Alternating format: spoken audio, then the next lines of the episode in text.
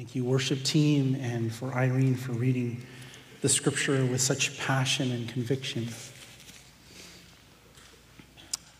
We're going through the summer in the Psalms, and uh, the psalm that we're going to go through together. So if you have your Bibles, please turn to Psalm 42. Psalm 42. I don't know about you, but in a society where it seems awkward to be desperate, we find solutions in Google, we find solutions by going to the mall. Um, you know, just having different things patch up the deepest desires of our heart because in our society it just says, just don't be desperate, just go for whatever you want to go for. You don't have to be desperate. I mean, desperation is, is different for different people, right? When someone is uh, on in the hospital in the ICU, family members are desperate, calling out to the doctors to say, Hey, what is the answer? What's the prognosis? How can we make the situation better?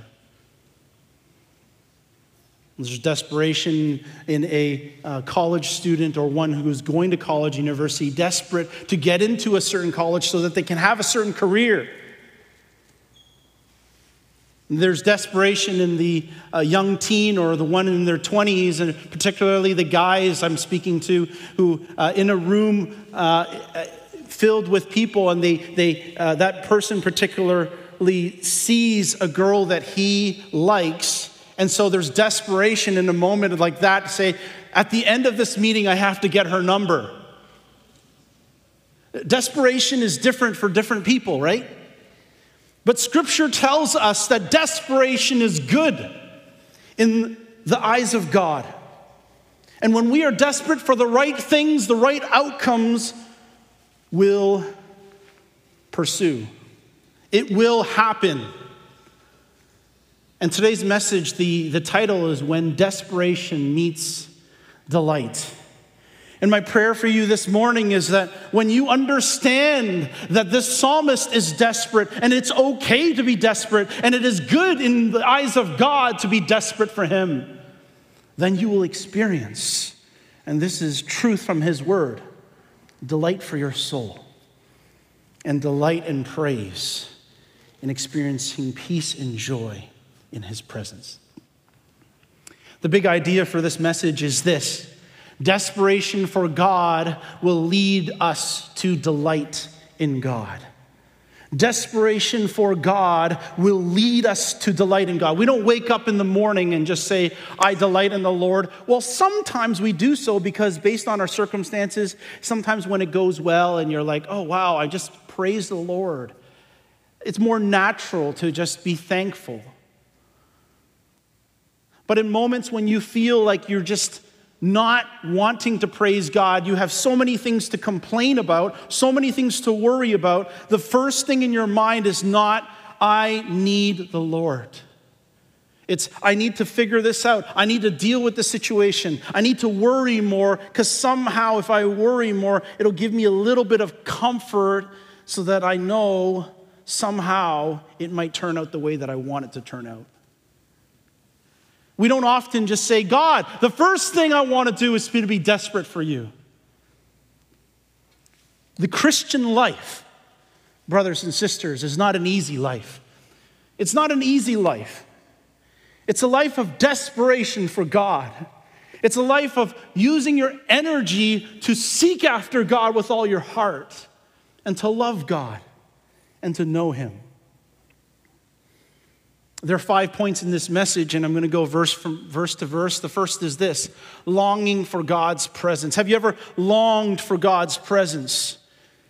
In Psalm 42, as, as we go into the psalm, it's, it's, a, it's, a, salt, it's a psalm that is um, part of 11 psalms written by uh, possibly David, possibly the sons of Korah. The sons of Korah, Korah was a, uh, a Levite who wanted to um, who went against Aaron and Moses and later uh, then died, and his sons uh, survived. and they became the Levitical uh, part of the Levitical procession, which were musicians who, who, who went to the temple to praise God. And so this psalm was written possibly by David and sung by the sons of Korah. So it was written, and a maskil, a maskil, if you look it down in your Bible, it, it's, it really means, it's just part of the title, it really means contemplation. It's not an easy word to translate, but it's kind of like contemplation, thinking, pondering. So, as you listen to this psalm and as we hear God through the psalm, may you contemplate what he is trying to tell you. The verse point is, is, is, is that um, longing for God's presence is important. As the deer pants for flowing streams, so my soul pants for you. So pants my soul for you, O God. My soul thirsts for God, for the living God. When shall I come and appear before God? The first thing in this psalm you have to understand uh, a maskil, sons of Korah, usually this is what you call lament psalm. Lament psalms usually start off with, O Lord my God, O Lord, hear my prayer. It's immediately personal. But with this psalm, it's interesting. He begins with an illustration. And the illustration is, is one that many of you probably may have witnessed. The other day, when I was uh, going on vacation with my wife, I think it was last week, we, we went to uh, the Finger Lakes in, uh, in uh, New York. Beautiful place. If you ever get a chance to go there, it's wonderful. There's over about 30 or 40 waterfalls. Uh, beautiful place. We saw um, that there were deer and just running al- along the road or running across the road. And there was a deer who was just close by the stream, just munching away at the leaves. But, but they're close enough to the stream that they can, they can just lap some water. You see, the difference between us and deer is that deer actually, they need to be within a quarter mile of a permanent, sustainable water source.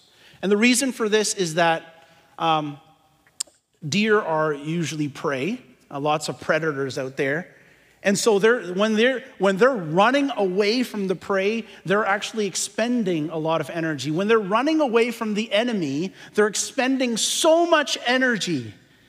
And the only way for them to rejuvenate and to restore their energy is to go to a water source. And I was looking this up on, uh, on the internet, and it said that, like those deer who do not find a source of water, they actually die because, because of the energy that it's expand, expending and the panting. The panting is not necessarily for water. The panting is, to, is, is because of all the energy that's being expended and the water that's being expended as well through the sweating of the mouth. And so they need to replenish their water. They need to replenish that in their system as the deer pants for streams of water, for flowing streams.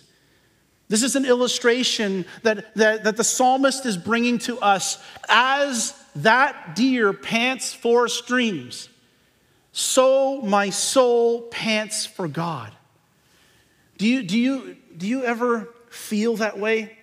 Do you know that your heart needs God? Just like Jameson said this morning, we need the Lord more than anything, more than oxygen, more than our wife and children, more than anything, more than stability, more than money. We need God. We need God here and now. We need God everywhere, wherever we go. We need God in situations when we are afraid. We need God when we do not know the future. We need God in the situations that bring us downcast. We need God. So, my question for you this morning is Do you know that your heart needs God? That just as, as, as water is a source of life to the deer, so God is a source of life and is our life. That when we say we trust in Jesus, and we're not just saying it intellectually, but we're believing it in our heart every day, that we're learning to seek Him. It says there, My soul thirsts for God, for the living God. When shall I come and appear before God? Notice what it says there the living God. We serve a living God, and just like we sang this morning, the living hope, right? The grave has not overcome. We now have a living hope through Jesus Christ, who died and who rose again, so that one day we can be reconciled to God, forgiven and free. And in this world, we may have trouble, but we can always, always go to the living God. The living God.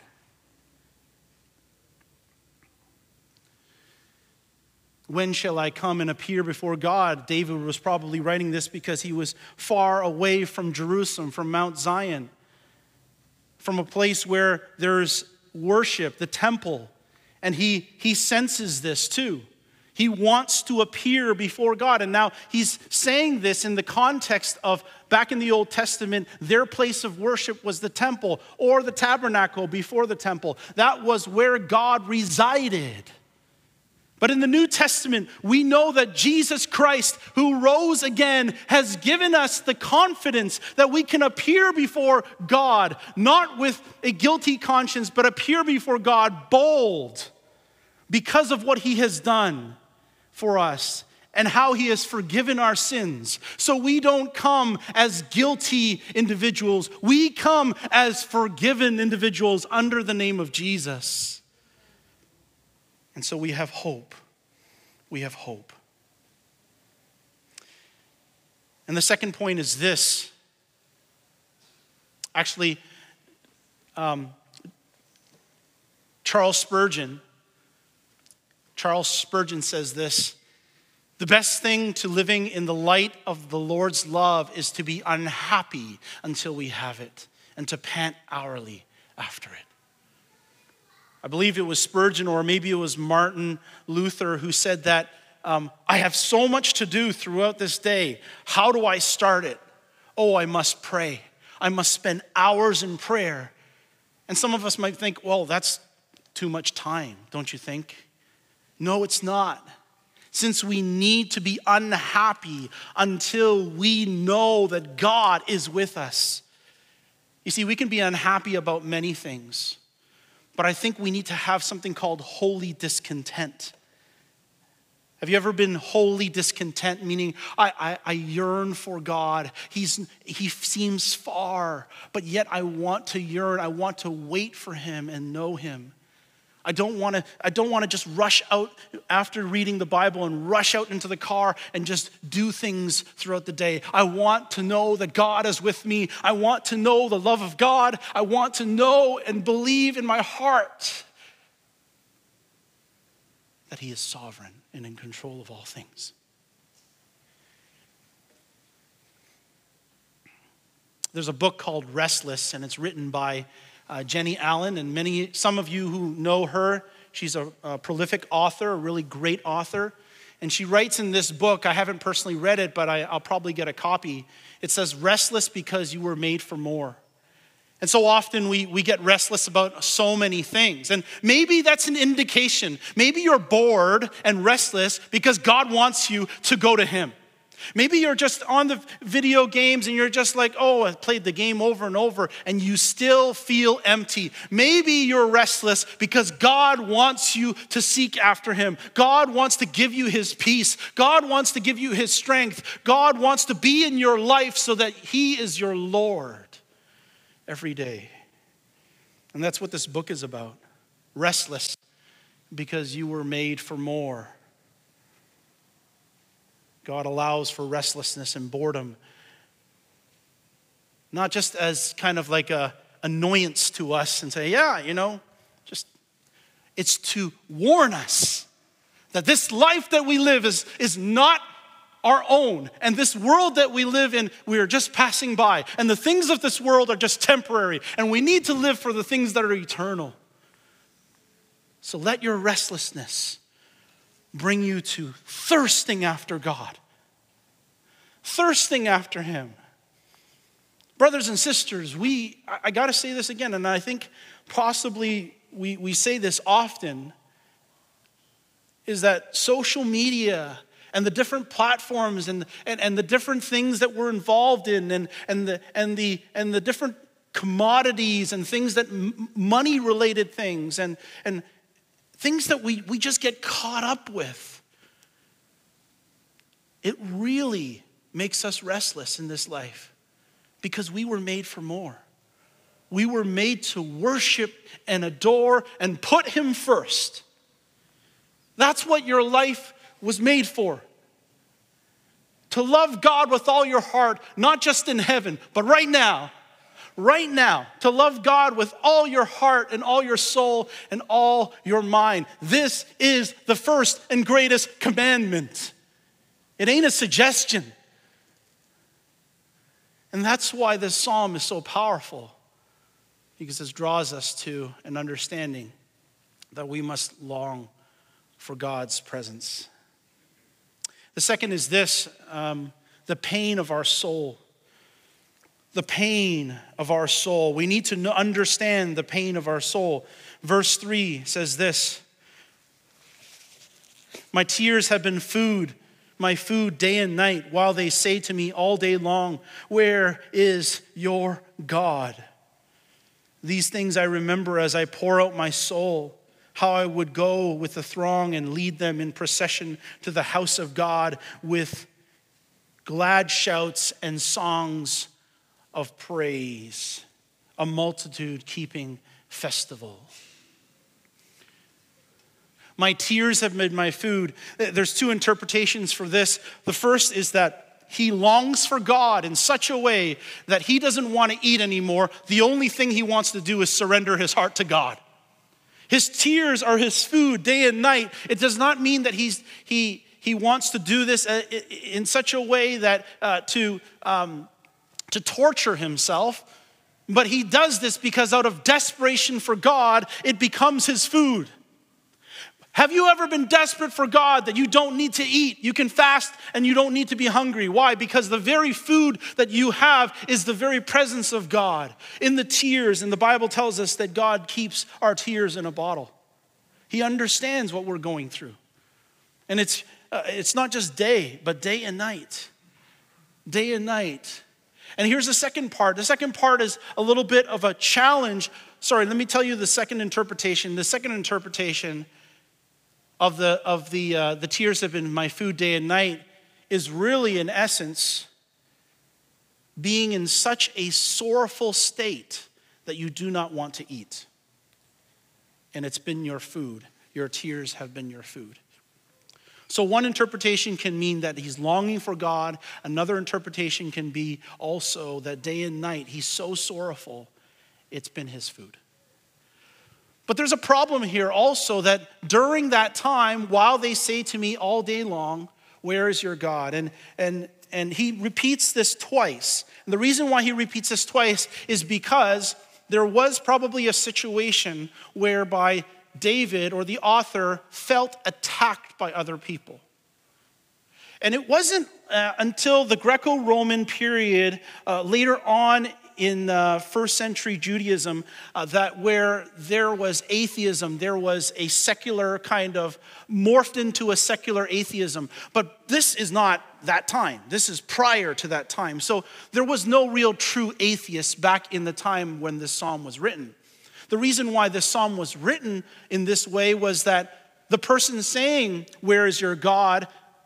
was basically saying, Your God doesn't listen to you.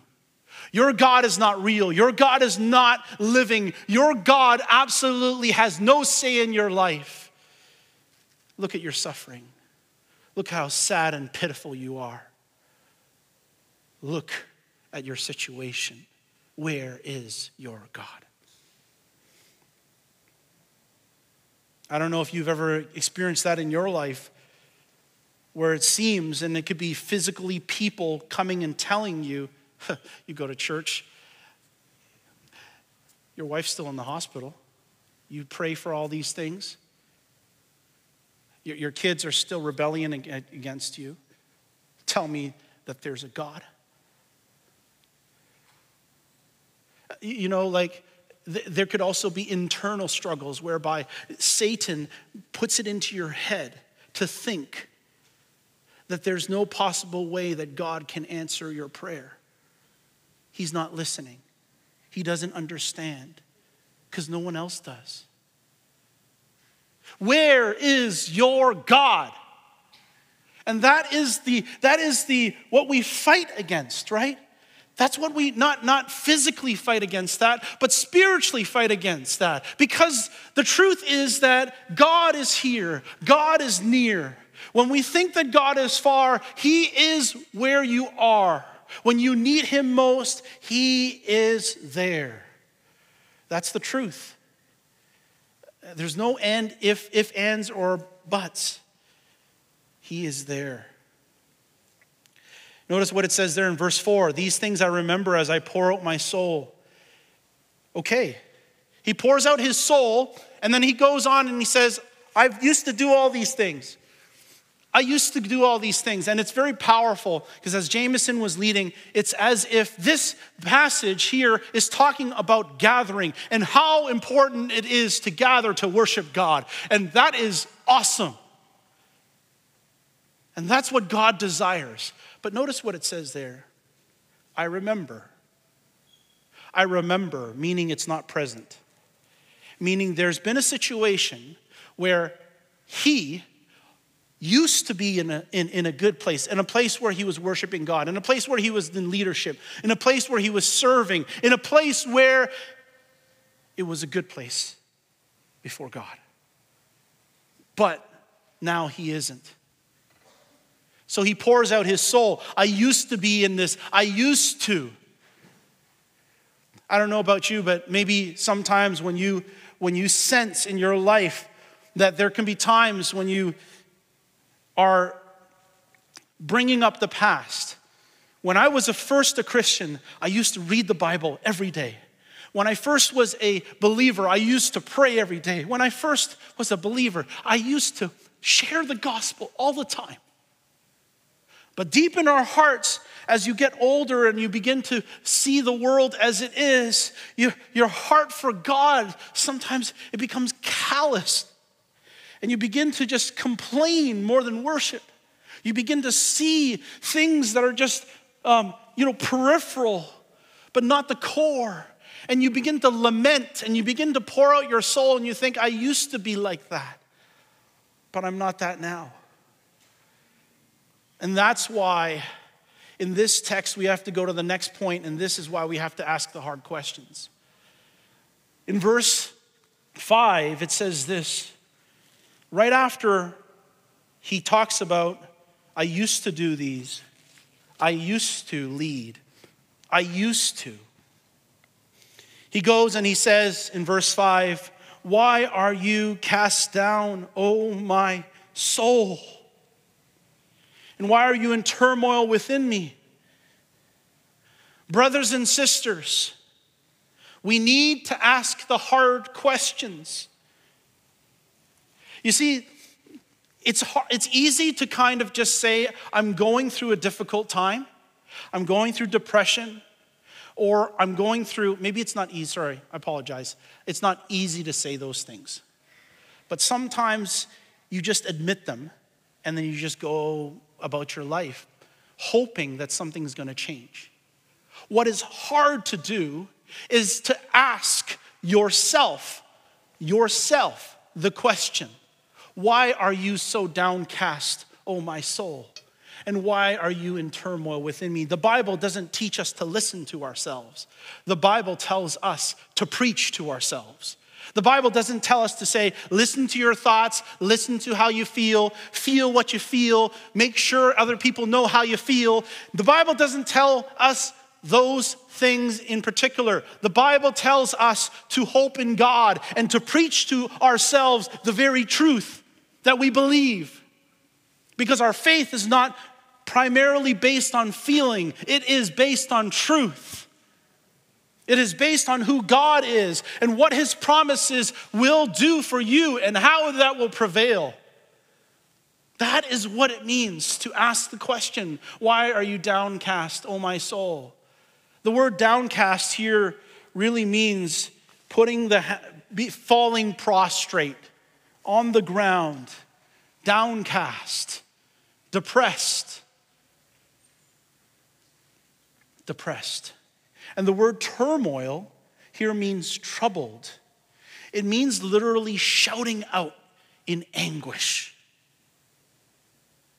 So you're downcast and you're shouting out in anguish, whether physically or internally in your heart, and, and, and, and you're asking the question. The psalmist says this Why are you so depressed? And why are you so troubled? And part of the reason why we feel troubled is because we're, we're troubled about our depression. We're depressed about our depression. We feel depressed. When I was uh, 2004, I came back from Moody Bible Institute, graduated, ready to be a pastor at 22, and I said, I'm ready to go. I fell into a deep depression for six months, didn't read the Bible for six months, didn't talk to anybody. I walked the streets of downtown on, uh, on Church Street, so you don't want to go down there at, at night ever. Um, but that was my life because I wanted to escape. I wanted to escape. And it was, I was trying to numb myself. I was trying to, you know, say, okay, no one knows what I'm going through. God doesn't know what I'm going through. I just graduated from one of the best Bible colleges in the world, and yet I don't even have a desire to be a pastor. I'm just a failure. I'm just a failure.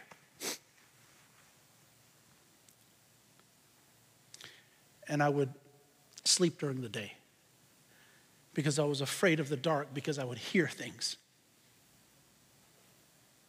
And sometimes I would see things. Satan loves to tell you that depression is a sin. And I'm here to tell you, according to Scripture, depression is not a sin. It is not, it, it, because you feel depressed, does not mean that you are sinning against God.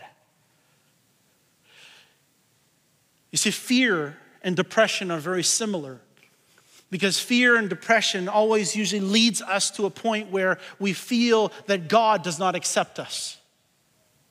But fear and depression are not sin. It's what we do with that. It's, it's, it's, it's the question that God wants to ask you when you are depressed, when you are fearful, when you are so down you can't even get out of bed. The question that God wants to ask you that moment is Will you hope in me? Even amidst the, the things that you feel. Will you hope in me? And that's why in the end of this passage, it says this hope in God, for I shall again praise him. The result of a question, by the way, this question is not like, why are you so downcast, my soul? You should be better than this. You're a Christian. You should be better than this. It's not saying that. The question leads us to the answer. So when you ask that question, the question is not meant to be rhetorical. The question is meant to give us hope. The question is meant to bring us back to God. When we're preaching the gospel to ourselves, we are literally saying, Why is this the condition of my heart? I know God. I believe in him. I trust in him. He is my hope. And so it says there, hope in God, for I shall again praise him. Hope in God, my salvation and my God. He repeats this twice, this section twice in verse 4 here and then verse 11 later on. My soul is downcast within me. The truth of the matter is that we must ask the hard questions. We must really ask these questions, and it is good to ask these questions. And, brothers and sisters, I also want to say don't ask these questions. Um, don't ask these questions after you've tried to go through everything else. Ask these questions as soon as possible. this is God's will. Because if you're desperate this morning, the reason why you're desperate for God, and we all are, but we're all in different circumstances and situations, it's because God wants to draw us to Himself. He wants us to know that in the desperation for Him, there is delight. He wants us to know that there is hope in the midst of a very difficult circumstance that could be happening in your life right now. And desperation is the key. When you are desperate for God, He hears you. Turn with me, it's not on the screen, but turn with me to Psalm 40, just really quickly. We'll stay on this screen, uh, please. Psalm 40. It's just a couple of pages down. And the word hope in the Hebrew really means wait. 40 verse 1 says, I waited patiently for the Lord, and he inclined to me and heard my cry. He drew me up from the pit of destruction, out of the miry bog, and set my feet upon a rock, making my steps secure. He put a new song in my mouth, a song of praise to our God. Many will see and fear and put their trust in the Lord. You see the progression? The one who hopes in the Lord is the one who patiently waits for the Lord. And the one who patiently waits for the Lord, God inclines his ear to them. And the one who God inclines his ear towards, he will bring them out of the miry pit, out of the pit of destruction. And God brought me out of depression after six months because I was reading the book of Ezekiel and as you know, Ezekiel is not an easy book to read. And chapter one of chapter six speaks of the judgment of God against Israel over and over and over again. And I just closed the Bible. Six months of not reading the Bible, and then God brings me to this passage, and I'm like, oh boy, I don't feel that good right now. My depression really is to be pitied. I feel like I've gone against God and gone against Him in every way. But then as I closed my Bible, guess what happened? About an hour later, I didn't open it up again, but it was as if the Holy Spirit was reminding me that is not the end of the Bible. The scriptures tell us of the love of God, the hope of God. So when I'm downcast and my soul is in turmoil, that I can have hope in God. And throughout those six months, I can, I wrote in my journal, that I praise God because it was in those times, even though I did not know He was near, He still carried me and He still loves me.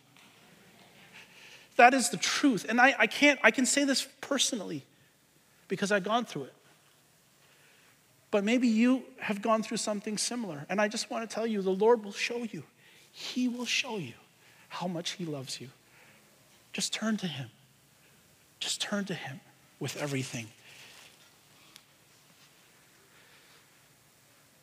And the fourth point is this honesty and discouragement. We must be honest in the midst of our discouragement. In verse, uh, we'll go on to the next slide. Verse 5 Why are you cast down, O my soul, and why are you in turmoil within me? Hope in God, for I shall again him, uh, praise him, my salvation and my God. My soul is cast down within me. Therefore, I remember you from the land of Jordan and of Hermon to Mount, uh, from Mount Mizar, places of great fruit, uh, fruitfulness, Jordan and Hermon and Mount Mizar. And it says here, deep calls to deep at the roar of your waterfalls, at your, all your breakers and waves have gone over me. He is drowning. It's the opposite of what's happening in verse 1 because one, uh, in verse 1, he's thirsty. He wants the Lord, but he also realized that the waves and the billows of those waves have come over him. Sorrow upon sorrow, just like the, the book of Job. Sorrow upon sorrow, and these waves are crashing over similar to that of, of Jonah when he had prayed in the belly of the fish, that these waves, uh, he went, fell down into the depths of Sheol, and yet God saved him. These waves were over him, and the water was overwhelming him, yet God saved him because he was overwhelmed physically. But let me tell you, just as it is physically for jo- uh, Jonah, it is spiritually for us. So often we feel so overwhelmed by our own sorrow, sorrow over different things we would have, should have, could have done. Things that we, we feel like we're inadequate and, and sorrow over circumstances that we feel like we've missed the opportunity. Sorrow over our own sin. But the Bible here tells us Deep calls to deep, meaning this is a very big picture of God's uh, um, understanding of our sorrow, of how it overcomes us like waterfalls and breakers and waves. Verse 8 says this By day the Lord commands his steadfast love. And at night his song is with me a prayer to the God of my life. So immediately, you see, the psalm is not trying to bring us all the bad news. He's, he's trying to stop in the middle to say, By day, the Lord commands his steadfast love. He's saying that God's steadfast love is not circumstantial, it is commanded, it is decreed. The love of God is not based on your performance or even your love for Him. The love of God is commanded by Him to be in your life forever. That is the good news of the gospel that those who believe in Christ will always have the love of God, whether we feel it or not. We have the forgiveness and the love of God, the steadfast, hesed love of God, the agape love of God, the unconditional love of God. God loves us. The Lord commands his steadfast love. Oh, isn't that so good? He is the one who decrees it, and it's in your life. So the psalmist says, and at night his song is with me, a prayer to God, the God of my life, of my life. And I say to God, my rock, why have you forgotten me? Now he goes back into lamenting. God, God, you are my rock, but why have you forgotten me? I think it's important for us to know this that when, when the psalmist is saying that God is his rock, he's trying to say, This is the truth of who God is, but this is how I feel. And that's why we have to be honest about our discouragement. Let's not play games at church. Let's not play games and just start to say, oh, yeah, I'm doing good. And, and, and maybe you are doing well, but we need to understand that this is an opportunity for us to be honest with ourselves and with other people around us. And to say, God, I need your help. And brother and sister, I need encouragement. I need encouragement. And I, that's why it says, I say to God, my rock, why have you forgotten me? And at times, at times, I don't know if you felt this, and I felt this many times in my life. God, have you forgotten me? I've prayed this hundreds of times. Oh Lord,